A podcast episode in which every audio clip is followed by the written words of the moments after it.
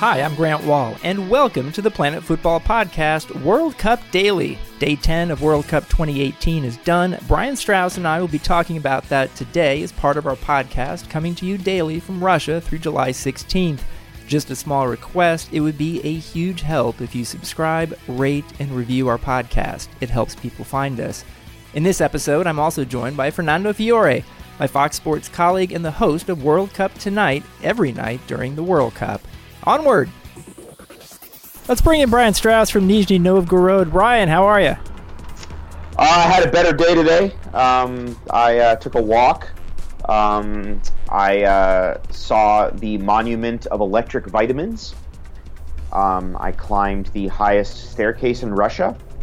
And then I came back and watched uh, two really, really good games uh, the Mexico uh, win over Korea, and then that bonkers nonsense we well, I think we're. I mean, it was we're minute. We're recording this minutes after that ended, and I'm I'm still kind of like banging my head against the wall. That was insane. Germany, uh, man, Toni Kroos. He was just a he was just a meat sack for the entire game, wasn't he? and then, um, yeah, that was that was a nice a nice a lot of late goals in this World Cup, a lot of set piece goals in this World Cup, some drama. Um, I'm I'm verklempt. I mean, this was not just Germany. This was 10 man Germany after Jerome Boateng was sent off for a second yellow. And to save its World Cup. 10 man Germany to save its World Cup. Yeah. Incredible. Unbe- yeah. Unbelievable stuff. Uh, I mean, they theoretically you know, were mathematically alive if they had tied this game, which is what it looked like was going to happen. But they were, they would have been basically out. Um, and now they're not. So You've got a situation now where Germany and Sweden are on three points, Mexico on six points, and Mexico isn't through yet either. I mean, they're going to have to get a result against Sweden in the final game. Yeah, yeah. I don't think we can count on uh, Korea to beat Mexico. I mean, sorry, Korea to beat Germany. Sorry. so, um, so yeah, it would it would take some it would take a loss and some goal difference overhaul there, but um, but Mexico is not not out of the woods. But at the same time, I, I am so impressed um, with their mentality. I am so impressed with their focus. I am so impressed. You know, I wrote this in my little write-up. Uh, their ability to not let gamesmanship distract them from the game, um, which has always been um, one of the Achilles' heels for Mexico. Um, they're, they're, they're just really professional, really organized. Um, obviously, brilliant technically, but they, they've often been that in the past. But um, this team is sort of taking the intangibles to another level, and I think they will get the result they need. Maybe it's just a draw, uh, but I think they're going to find a way to get through. Yeah, I was impressed with Mexico today. Um, I thought they played a different style of game than they played against Germany, uh, which was required. They were going to have more possession of the ball today, and the reason, one of the reasons they got the penalty uh, they did in the first half was because they spent a lot of time in Korea's end, and I thought the Koreans, with their mass quantity fouling, were borderline dirty today. Uh, yeah, but they, but they, but they. That's what I meant, kind of about the gamesmanship, though, is that that that stuff went on. Um, the referee wasn't as hard on Korea as he could have been, and and Mexico didn't retaliate. They right. didn't lose their heads. We've seen them do this before, um, and and the fact that they maintained their composure, um, it, it's just very impressive. And it, this is a different Mexico team under Osorio. Um, it's a different kind of player. Um, I just remember when I did that story and, and sitting down with some of these guys and you know being in the photo shoot with with uh, Chucky and Vela and, and Chicharito. You know, the, the, the, this is just a I, I can't explain it. It's just they have a different mentality and a different way of approaching things, um, and it's impressive, and it's a big reason why they're in the position they're in. Yeah. By the way, not bad for Sports Illustrated covers to have uh, Chicharito, Vela, and Chucky Lozano on the cover before the World Cup. All three of those guys have scored now for Mexico, and um, Harry Kane's got a couple goals as well. That is true. Mohamed Salah, not so much. I guess he did. Well, no, get, let's leave that part out. Yes, leave that part out. but um, yeah, I, I, really am impressed with Mexico. Um, I think uh, Lozano today I thought was fascinating with how much good defensive work he put in. Uh, yeah, I played in the first half where he, he came back and backtracked and stopped a sure goal, and I can't remember who it, who it was, but yeah, very impressive, very alert. You know, uh, and just I feel like Osorio had a game plan for these t- first two games, and it was a good game plan. and I think it was very well executed by the players who deserve a ton of credit. And we haven't yep. seen the defensive mistakes or outright screw ups that we've seen as recently as the Confederations Cup last year from Mexico. Yeah, and, and Son's goal for Korea was outstanding. I mean, there's not, you know, oh yeah, stop. yeah, I mean, it was just a, a beautiful shot. Um, but uh, but no, this is a this is a Mexican team again, just with balance and guys understand their roles. Um, you've got you've got players like Herrera willing to do the dirty work. Um, you've got players like Chucky willing to come back and defend. Um, Chicharito, uh, you know, they beat Germany, and so it was strange after that game to sort of consider potential criticisms or what could they have done better. But Chicharito could have had a couple goals. He could have been a bit more efficient or a bit more ruthless uh, in the, you know at the at the tip of the spear, sort of. And you don't want him in a slump, right? You're going to need him uh, to to to finish his chances, and he did that today. So he proved that that was a you know a, a one-time thing. He's not in any kind of rut. He's he's ready and able and willing to to finish here and, and get the goals. And so that finish again, I think not only is about that moment and that goal, but also in the bigger picture, saying that every one of these guys seems to be plugged in and ready. And that's just not something we've seen from Mexico in the past. In the past, it's been wait for the implosion, you know, wait for the mistake, wait for the meltdown. And I, it's just hard to see that happening with this team. Yeah. Uh, very much looking forward to seeing how far they can go in this tournament. Um, Belgium 5, Tunisia 2. And by the way, when did Americans start saying Tunisia? Because that's all I've been hearing on the broadcast lately, and I love all the broadcasters, but it's Tunisia. That's how we that's how we say it. I'm I'm completely baffled by that. I have nothing. I have absolutely nothing. It, yeah, I, who is saying that? Guys that I love, so I'm not going to mention their names. All right, no, um, that's that's disturbing. I'm, I feel like I have bugs on me. but um, wait, considering this hotel, I probably do. but I mean, I thought Belgium was tremendous fun today. Uh, I think people should keep in mind Belgium has played now Panama and Tunisia, which aren't exactly heavyweights, but you know Tunisia actually gave England a pretty good game. This was a wide open game, uh, totally back and forth. Seven goals. Lukaku has two of them. Eden Hazard has two of them, and and yet I still find myself wondering if defensively. Uh, Belgium might be in some issues when it takes on tougher teams than Tunisia or Panama.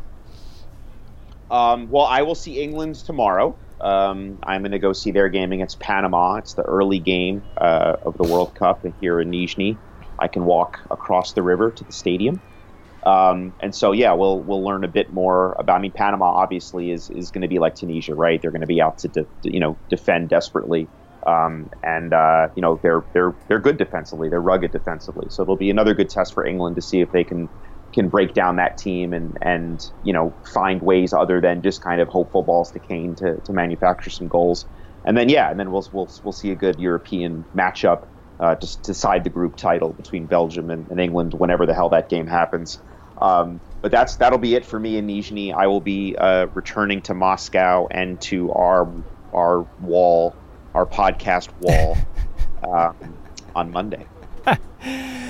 well, maybe we'll get some more cameos. I just had uh, I'm here at the Fox uh, compound, uh, which is basically a couple of shipping containers stacked on top of each other, and all these temporary stairs. And Alexi just walked by. Uh, Gus Hiddink appears to be on a conversation.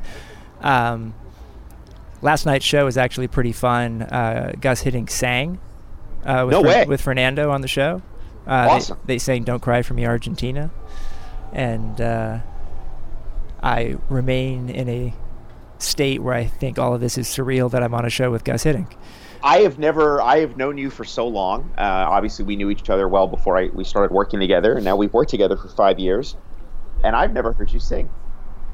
Yeah, maybe, maybe before this, maybe before this tournament ends, we will be so desperate for desperate for podcast content that we will scrape the bottom of that barrel. That's perhaps by design. I'm actually working on a uh, Fox uh, video essay right now in which I am considering semi singing to the uh, tune of Seven Nation Army, Oh Chucky Lozano, but not really do they singing. do that? Do the Mexican fans do that? They do that nonstop. I, I'm, I'm kind of sick of it by now, but like, yeah, that's all that they do in the stadium. That's excellent. I hope Jack White is is getting some royalties. He really should be at this point. Uh, I'm literally writing an entire essay about Seven Nation Army and how it's become this soccer anthem, and most of the people around the world who sing it have no idea who the White Stripes are. Oh, really? Well, yeah. I guess that's not surprising. Um, well, they still call it though. They still call the wave the Mexican wave because they saw it at the '86 World Cup, even though I think it was invented by college football fans.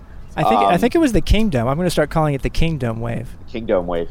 Um, well, for years and years, when teams came out uh, before a World Cup game, they would march to that excruciating fingernails on a blackboard FIFA anthem that sounded like it was something that would be playing on like a children's carousel at a haunted amusement park in Slovenia, you know?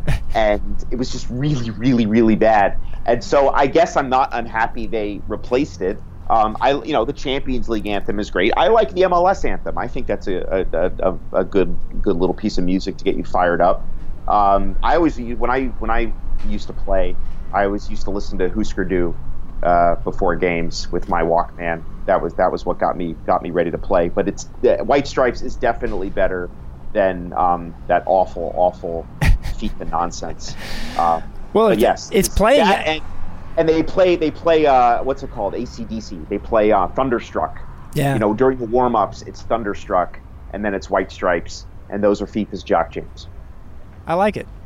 Uh, let's end on that note, man. It's good to talk to you, and uh, we'll check back in tomorrow. That was a, that was a good pun. Note. So we were talking about music. That was good, Greg. You should be on TV. Audiobooks are a great sidekick for summer activities like hiking, sunbathing on the beach, running, road tripping, enjoying downtime outdoors, and more. Listening is a better way to binge content you love while doing things you love. Audible has the largest selection of audiobooks on the planet, which lets you fill your summer with more stories like, say, Masters of Modern Soccer How the World's Best Play the 21st Century Game. That's my new book. It is out. It is about the craft of soccer, position by position. It's available on Audible. Audible helps you listen to more books by letting you switch seamlessly between devices, picking up exactly where you left off. Whether it's on your phone, through your car, from a tablet, or at home on an Amazon Echo, you can get through tons of books hands and eyes free while doing almost anything. Audible members get a credit every month, good for any audiobook in our store, regardless of price, and unused credits roll over to the next month. Didn't like your audiobook? You can exchange it, no questions asked. Plus, your books are yours to keep. With Audible, you can go back and re listen anytime, even if you cancel your membership. Start a 30 day trial, and your first audiobook is free. Go to audible.com slash futbol, F U T B O L, or text futbol to 500-500. Once again, you can start a 30-day trial and your first audiobook is free. Go to audible.com slash futbol, F-U-T-B-O-L, or text futbol to 500-500. You can do it with audiobooks. Big thanks to Brian Strauss. Next up is my interview with Fernando Fiore. Fernando Fiore is uh, a guy I'm really enjoying working with uh, on Fox, and I get to turn the tables now uh, a little bit, and he gets to come on my show. Uh, Fernando, thanks so much for joining me. This is uh, such a pleasure, Grant. You know that um, uh, I admire you, the way you handle your craft, the way you um, talk to people, the way you your work ethics. But much more than that, I like to be around with people that have a smile on their face all the time very difficult, especially at these times and on time. But uh, being around you is a pleasure, is uh, uplifting, and um, and I and I certainly love that we can work together day in and day out here in the in this adventure of Russia 2018 it's thank you, thank you. It's uh, it has been. And I real... don't give I don't give easy compliments. I appreciate Be- Believe that. me, I've been tough all my life. if I don't have anything to say, if I don't have anything good to say, I don't say it. Usually, that's my motto. I don't like to put people down. So, uh, you know, the, by the same token, I don't like to give free compliments if they don't deserve it or if I don't really think about it. Well, thank you. Um, and I'll plug our show, World Cup Tonight. Every night of this World Cup, it's been so much fun to be a part of it. Fernando is hosting the show. It typically comes out uh, on FS1 and then later on Fox typically on FS1 at 10 p.m. Eastern and typically at midnight Eastern on Fox. Check your local listings per day, though, uh, on that one. And Fernando, I'm going to start with something that my listeners might not totally understand why we call you El Presidente on the show. Why is that? Well, this is a very easy, this is a very easy story to uh, to uh, to share. Uh, uh before uh, before I joined Fox in 2015, I was working for 25 years in Spanish television. Um, I did a very little time with Telemundo in the beginning, and then I worked 25 years at Univision. Um, when in 1999 uh, we were foreseeing that sports will become uh, entertainment first in many cases, and uh, and, uh, and the sport itself will be something that will be surrounded by this uh, by this new idea. Uh, we decided to create a show that is going to be in Univision every Sunday, an hour show first, then it was two hours. That it will bring not only the statistics, the plays, the highlights, but also the other side of sports, the human side of the players, of the refs, of the coaches, and so on. So we look for a name to the show, and uh, you know, instead of putting the usual names, we we put it República Deportiva, Sports Republic. We mm-hmm. were pretending that we were living in a sports republic, with everything was good, everything was sports, everything was fun, and that's what we were living. You know. And uh, well, every republic needs a president. so that was as easy as that. It wasn't actually a lot of uh, uh, thought about it, but one of the guys who was doing the promos in the very beginning, they said, mm-hmm. "Hey, Fernando, uh, this is a sports republic, República. So we need a president." I said, "Okay," and I was the host of the show. So okay, let's. Then the second part, Grant, is that many times you put a nickname to a person, and it doesn't stick. You right. Know, you try, you know you know they put you the greatest or they put you uh, uh, whatever name you can pick up and uh, uh, and and they don't stick with the with the people. Two days after the very first promo, called me the presidente. I went to Miami Beach. I will never forget. I went to Miami Beach. I was trying to get a, a table at a famous restaurant, mm-hmm. and the maitre d' goes, "Oh, el presidente is here. here, you have a table." and say how this guy already, you know, know and uh, and, uh, and adopted the the nickname. So that was it. They stick. Everybody called me the Presidente, and uh, and it's been until now. Awesome, great story. It's easy story, true story. That's the way it is. And what kind of a style did you develop over that many years that you were on Republica de Deportiva about how you wanted to approach what you do? Well, that's way, way before República Deportiva. Okay. I started in television in 1988. Uh, I moved from Argentina in 1980. Um, back in 1988, uh, 89, 90, I was watching all the all the sports segments on uh, the local newscast. I was watching the sports shows, and uh, to tell you the truth, everything was very serious. Mm-hmm. And um, and I used to live in New York, and I was a I was a news anchor in New York at one time in 1989, and um, this is how it sounded many times, the sports segment in our newscast. Hello, the Knicks won today by two. It was a great game. Mind you, in the first segment of the same newscast, when the newscast was delivered, they would say, Hello, two people were dead today in Brooklyn.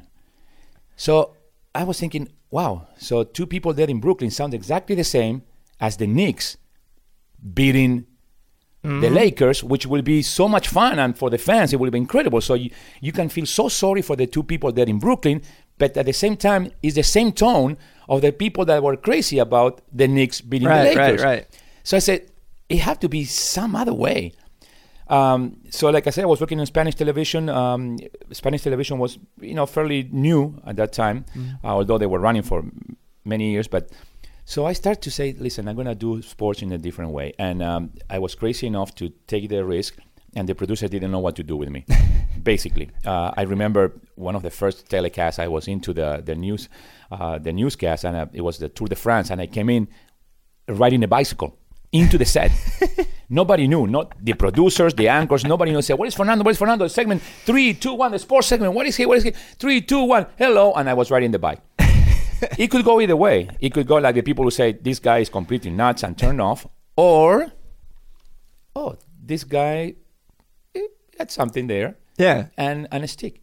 And uh, well, I don't want to say that you know that I was a visionary, but you know, I have to say that I told you so because entertainment, sports entertainment, was you know going up every single day, and now you see every single sports show. It have to be some fun. It have to be some, you know, something interesting, some comedy, some. So for me, it was great. Yeah, I, I'm curious to know also. and I respect all the other colleagues who do serious stuff. Sure, course. sure, I, sure. I, and actually, I don't understand how many of my colleagues can remember every single name of every single baseball player and the statistics. When I listen to the radio and I said the guy's talking about, you know, the the the third base from the Anaheim, I say, how do you know the name of this guy? How do you know how much he battles? I, you know, the batting, you know, percentage. I say, oh, these guys are fantastic, but that's not me. You know, some people can do one thing, some people can do the other thing. Yeah, I, I'm curious to know also though, working in English, which is what you're doing during this World Cup for Fox. How is that for you, and is it different than working in Spanish? definitely is is, is different. Uh, when I was a little kid, I uh, uh, I hated to learn a new language. I never thought that I was going to use in English in at any part of my life. I didn't have a good experience in the school that I went when when I was ten years old. Um, uh, I was bullied sometimes from the other kids because we were not from the same school. We were taking English classes in a you know in an academy that it was not my regular friends. So I never liked the English as a as a language, but then when I came to uh, to US, uh, I said, well, I, I need to I need to learn. Uh, I went to Montclair State College at that time, and, and I and I took the classes. But then all my life, I was uh, surrounded by by Spanish people, and I work in Spanish all my life. I was I working in very odd jobs. The first eight years of my life in the in uh, in New York and and, and Miami, and then. Uh, you know, everything was around Spanish speaking people and my surrenders, my neighbors, my my neighborhood, my jobs. So when when this uh, when this uh, opportunity came in, I said, well, I'm probably gonna sound like Sofia Vergara in Modern Family, but she acts the accent. I don't. This is this is it. This is what I. This is the way I uh, I uh, I talk. Um, and I know my limitations. I know this is the first thing you have to know when you are a broadcaster. You you know you have to know your limitations and and you try to minimize the the mistakes and you try to to uh, you know compensate with another qualities. And um, uh, I never I never asked for the crossover from the Spanish TV to the general market. I never dream of doing it. So for me, it was a completely you know surprise. Uh, and uh, and I'm doing the best I can, and I'm trying to be the best in my craft. But uh, hey, uh, it is different. It is different. After you work 25 years in Spanish, your chip in your brain, uh, you know, you know, it's in a little short circuit sometimes. Well, it's been a total pleasure working with you in, in English. I, I, maybe someday we'll get to work in Spanish together. I, Eso sería muy bueno. Actually, we sort of do. There's Spanish definitely creeps into our conversations in meetings here. Yeah.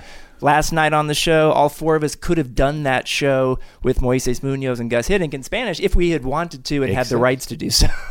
Yeah, well, that, that's the other. That's the other thing. So yeah, I, uh, I you know, for me, it was a, it was a big change. It was a big change, and um, and uh, um, and I tried to adapt from the beginning. Then, like I say, I tried to compensate with another qualities that many people probably or, or risk that people don't take when they're you know when they're in TV, and, and that was my signature. And um, and uh, well, it seems to work because uh, Fox is. Uh, pleased the the the sponsors are pleased and uh and, and the fans are pleased so hey Um, you mentioned Sofia Vergara. I don't know if all of my listeners know your story sort of with her. Yeah, well, actually, her story started with me. that, that was uh, uh, work-wise. Sofia Vergara, you know, super famous in the English market, in the general market, with a Modern Family for 10 years now. Uh, but uh, she started with us in 1995. Um, I was about to start a sports entertainment show in 1995, which was a in my opinion, a brilliant idea. I was going to drive a, um, a motorhome around the United States, going to see different uh, events. Could it be a big event like a Super Bowl or a small event like a little baseball tournament of kids in Arkansas? That was the idea of the show. Going, I was driving a motorhome around the country and bring those to the to the fans. Um, then all of a sudden they have to include Sofia Vergara. The motorhome didn't work because uh, I, I don't think that uh, that uh, that will be going so well. So we changed the format, and instead of doing just a sports show, we did a traveling show. We Mm-hmm. we changed it to traveling show, and um, and we spent four years going around the world, literally. Mm. Um, bringing unusual people, unusual stories from around the world. Um, it was in Spanish. It was a huge success. It was way, way, way before Anthony Bourdain, Yeah. and it was a and it was a different approach. Anthony, rest in peace, uh, great, great journalist. He was um, doing it um, more towards the, the the food, obviously in the beginning, and then he went for cultural stuff. We were more into the entertainment, comedy, um, and and and some things that were unusual Yeah. around the world, and especially finding Spanish people living in Egypt or in uh, Hawaii doing odd things. It was a great show. It was called Fuera de Serie or Out of This World, Out of the League, um, and it, and it worked really well for four years. We went around the world. Uh, we have an incredible experience, but then they decided that we were doing for the two of us we were doing only a half an hour show a week and they uh, they thought that it would be more valuable for Univision to use us in different shows. And so they pay us the same but we do more work Ah. basically. So she got her show I got my show República Deportiva. And um, and that's why we we, uh, we stopped uh, recording that particular show but it was a great experience. Would you have predicted that she would go on to do what she's done? um, you can't no you can't say that we were predicting that. Uh, we were always thinking that she was uh, she was like a little angel that everything was coming to her. This was kind of a there, there are a lot of beautiful girls on tv and she was one of them. But uh, that she got some special thing that uh, the things were coming to her. She didn't look for it. She wasn't the kind of person that she was trying to you know to go up in the corporate ladder and, and looking for the next gig and looking Yeah. she was comfortable with what she was doing she was she's a great person she was taking care of her family and and then the things were coming to her and and then you say well things might go well for her of course and Yeah. and but it did much more than we can expect it to Yeah. be one of the top uh, gross you know entertainer in the whole wide world making millions and millions and still being the same person and we still friends and we still talk to each other every now and then no we didn't we didn't predicted that no Amazing. Um, great story though yeah. When people watch your show, uh, they see that you have a lot of props. yeah How much? Like, how many suitcases full of props do you bring to a tournament like yeah this was uh, this was kind of difficult uh, um, i always wanted to have a memento and keep memorabilia with me since the very first trip and like i said I, I was lucky enough fortunate enough to be around the world so you know usually when you travel even if you do one week vacation a year, you bring a little key ring from Italy, a little a little paint that you buy in the streets of Paris. So people do that. So I'm doing exactly that. The difference is that I've been traveling around the world for so many years, every single week. So uh, the same thing happened with the big events. I wanted to keep my original Super Bowl pin of 1989, and I still have it. I wanted to keep, you know, my scarf from 2002 World Cup in Korea, or the ticket stub from my very first game of the Cosmos uh, in 1980 when Beckenbauer was playing there. So I keep all, I keep all those things, and uh, and then when you know when you go to the World Cup, you bring uh, one big suitcase, another carry-on, another backpack full of different things, and um, and I think that the people like that because they say, "Oh my God, I remember that particular mascot, or I remember that game that he was the, or I remember that scarf when when he was famous, or the, or the you know those things." And so you get close to the people. I I'm a fan. I'm a fan of the game. I'm a fan of the uh, of the sport before anything. Yeah, I, I want to communicate just how impressed I am being around you every day here to see how one how hard you work because we're we have shows every day Right. and this is um we we shoot the show very late um, Yeah. to the point where it's almost early Right. uh, here in Moscow um, and yet after we finish recording this you're going to literally go to a game here in Moscow Yeah. that you don't have to go to like this is something that you want to do That's it. This is. Um, I would rather go to see a game in the stadium any day rather than watch it on TV. and, Yeah. and if you have a luxury and, and the chance to do it, and this is exactly what any fan will do. If you ask m- three million fans that are watching the World Cup right now, and it says, "Hey, will you, will you go to the stadium to see, uh, I don't know, Belgium Senegal, or you will watch it on TV?" They will go. It doesn't matter if it's Belgium Senegal or if it's uh, Germany Argentina or, or you know or, or Brazil Mexico. You want to see the games on the stadium. That's what we all love to do, and uh, and and you know I'm lucky enough to be able to do it. So I do that, even if I'm tired, even if I then uh, you know you sleep three hours less than the, that you need. But this is the name of the game. What so far? We're recording this on the 23rd on Saturday. Uh, in this World Cup, what sort of impressions do you have of it? Uh, well, first of all, I think that I'm I'm happy that not even one single game ended in a zero-zero. Right. That's something that that is always good. I always look at that because uh, uh, I love to have at least one goal a game, something that it will give a special note to talk about on that particular game. That's that's a given. Then it was only one red card uh, Right. so far in the whole game. Uh, that might be some you know suggestion from above FIFA to the referees to try to keep all the players on the uh, on the pitch.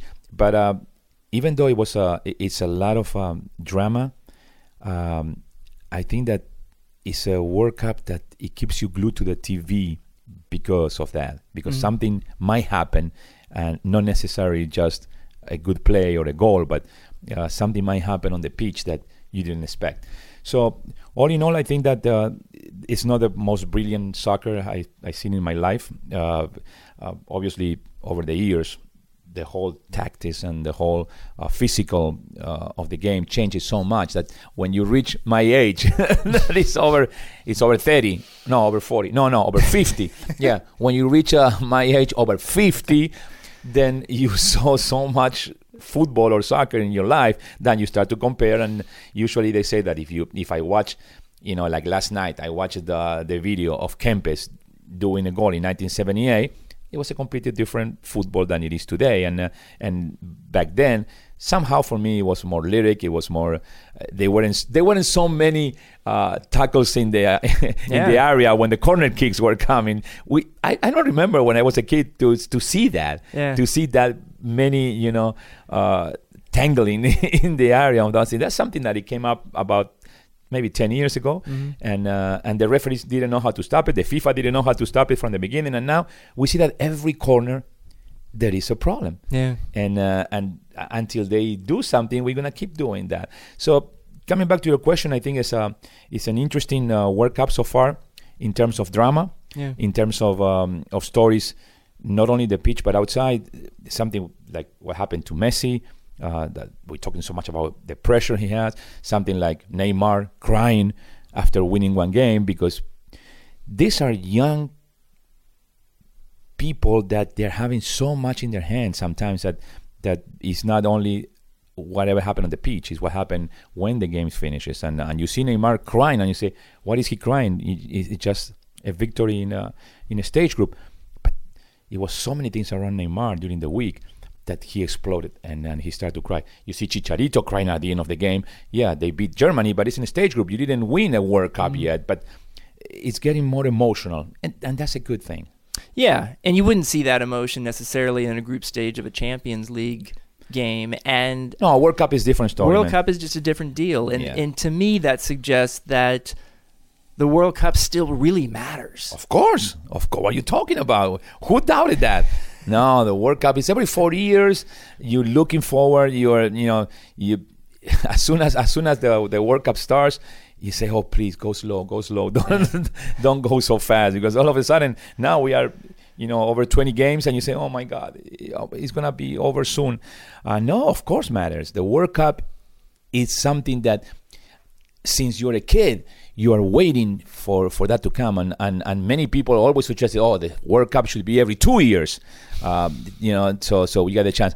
Unfortunately, n- now that they decided to make 48 teams, I think it's going to dilute a little bit that expectation because the, the qualification, for example, they're going to have the same weight. Right. I mean, a lot of teams will go.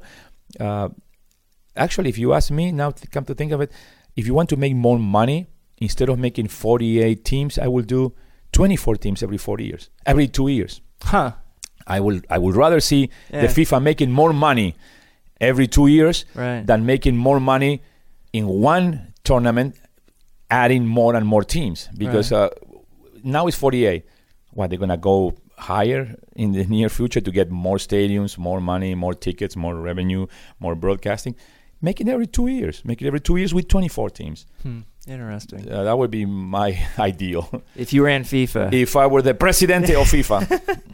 Uh, we're wrapping up here. Really appreciate you taking this much time. Uh, early on in our stay here in Russia, North America, USA, Mexico, Canada was uh, given the right to host World Cup 26. Uh, I see how much energy you have uh, around here covering this tournament. So I I feel very certain you're going to be covering World Cup 26 and beyond. Um, how, what did that mean to you? I saw the video Yeah. of of the moment when Very you found emotional. out. Uh, Grant, I always tell the story. I um, back in 2010 when uh, when they were announcing the the next two World Cups that it will be eventually 18 and 22.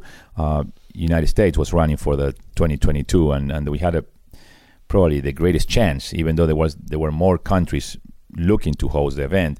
Uh, we have a lot of advantages back then. In 2010, we already have the stadiums, we already have a, uh, the hotels, we already have the transportation. Everything was ready set up. So we were all thinking that U.S. will be assigned to host the 2022. Uh, I remember back then in Univision they said, "Well, well, we're gonna cover it over, you know, the transmission from from uh, from Switzerland with TV." I said, "No, no, no, no, no." I need to go there because this is gonna be the moment that they're gonna say USA, and I want to be present at that time. Yeah. To make the long story short, they didn't want to sell me. I said, "Well, give me some vacation time. I will pay my own ticket. I will pay because that's another thing that I always did in my life. You know, I I wasn't expected all the time of my company to pay me to go to these events because sometimes they are not interested in covering, but that's why I love them, and that's why I will go on my own. I, I was Yeah. going on my own to many tournaments, to many uh, games, to many events. So that was one of the occasions I remember vividly. I said to my bosses, I said, "Listen, that's okay. Give me two week vacation. I'm going to Switzerland. I want to be present. So I have a high expectation. Yeah. I wanted to be the U.S. Uh, of host again. I thought it's going to be the first time around we didn't have a league. So it was a great thing to give us power and give us the momentum to create the league two years later after 1994. 2022, it will be a perfect time to solidify the all the kids that are playing soccer and they have the tournament right there in the backyard. Yeah. So again, I went to Switzerland, and I was uh, I was expecting Mr. Sepp Blatter to open the the envelope. It was a different situation than this one. That there was a vote at that time. They were opening the the envelope, and the name of USA came up, and unfortunately, it came Russia in 2018 and Qatar in 2022. Yeah. I was devastated, um, along with many people. Yeah. but I was really sad about it, and um, and I was waiting this long eight years uh, to finally hear from uh, the president of FIFA that we will have the one in 2026. Um, it's gonna be phenomenal. Uh, I was very emotional because I, you know, I didn't. I wasn't 100% sure that it's going to work our way again because so many uh, political stances around the world. And, and then when they said Canada, Mexico, and United States are awarded with a World Cup, I really, I felt very emotional, like Neymar, like Chicharito. I was crying a lot. I, I couldn't believe it, and uh, and I'm and I'm glad. And um, you know, I've been in the United States since 1980. Uh, I saw the folded of the league.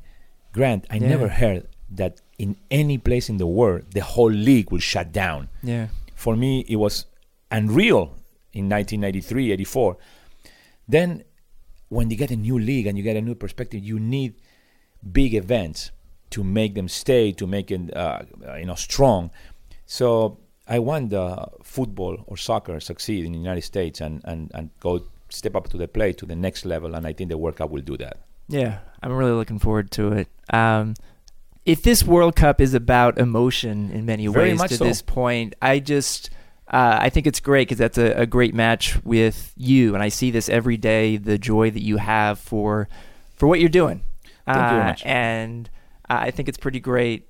Uh, I'm It's looking genuine. forward to doing. It's genuine. I, you know, it's, it's exactly the famous saying in English: what you see is what you get, uh, and uh, and and and uh, I don't want to change. Uh, you know, I always say that when you have a when you you know when doing uh, these kind of jobs, you are you know you people will like it, people might not, people are indifferent. Um, if I have between, I would say 75 80% people that they Yeah. like what i'm doing and and 20 25% of people that hate what i'm doing uh, i think i'm in the right track and this is exactly what what happens what happens to me you know day in and day out uh, i uh, it's funny because I, I always I always uh, respond in social media and oh by the way at Fernando Fiore uh, if you want to write to me uh, to Twitter and uh, Fiore Oficial in Instagram. Um, but uh, it's funny because many times I, I respond to the people that you know that, that make a nasty comment, and uh, and and I try to put my point and I say, listen, you know, you think different than me. That doesn't mean that you know that you are wrong or I'm right or vice versa. And you know what is the funny part? That many times the same people then respond to me and say, "Oh no, Fernando, we love you. We just say something bad about you because we notice that you only respond to the people that say bad things about you." So I said, "God, man, these guys are this social media is crazy." So then after that, it happened to me about I would say five, six years ago. Then I start to respond also to the people who said, "Oh, you are great. Oh, we love you. You are the goat." I respond to them because I said, "God, they deserve also." So now I, I'm trying to respond to every single person, and it's so difficult. It becomes so much time consuming. Right. Um, so, but uh, but I love it. It's, uh, when I started on television, way before you were born, Mr. Grant, uh, we had to wait for for letters, send sending in the email Right. from from the yeah from the viewers to let you know if you were doing something right or something wrong. So maybe it was three four weeks down the road. You you know you make a, a show or an event, a World Cup in 1994, and then you will have like. By December, you will get all the letters of the fans. They will tell you, "Oh, we love the coverage of," because the people, you know, were taking so long to write a letter, to get the envelope, Yeah. look for the address where to send it to Univision, Right. get the stamp, go go to the to the post office. So it, it was so delayed that by the time and then if you want to respond to them, it was another task. Now it's immediate. Now everything is right there. You finish saying a sentence on TV, uh, and there are hundred people telling you something about it in social media. So it's a different different game. Well, the show is World Cup Tonight. You can find it usually at 10 p.m. Eastern on FS1 every night of the tournament, even the off days, and also at usually midnight ET on Fox. Check your local listings. Fernando Fiore, thanks so much for joining me. That was that was a lot of fun. Thank you very much, and God bless you.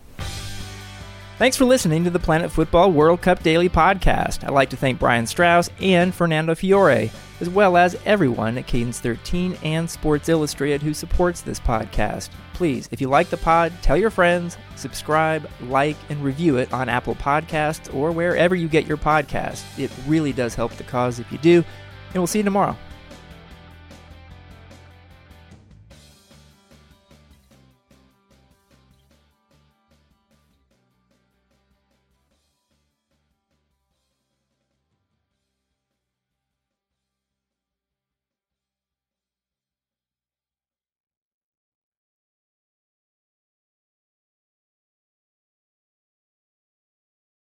Do you know about the Locked On Podcast Network? The number one daily sports podcast network.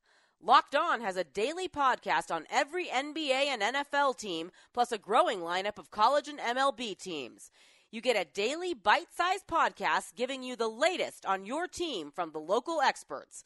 Lakers fans, search Locked On Lakers. Cowboys fans, search Locked On Cowboys. Just search Locked On your favorite team on Apple Podcasts or Google Podcasts, or tell your smart speaker to play podcast Locked On your favorite team. Locked On Podcast Network, your team every day.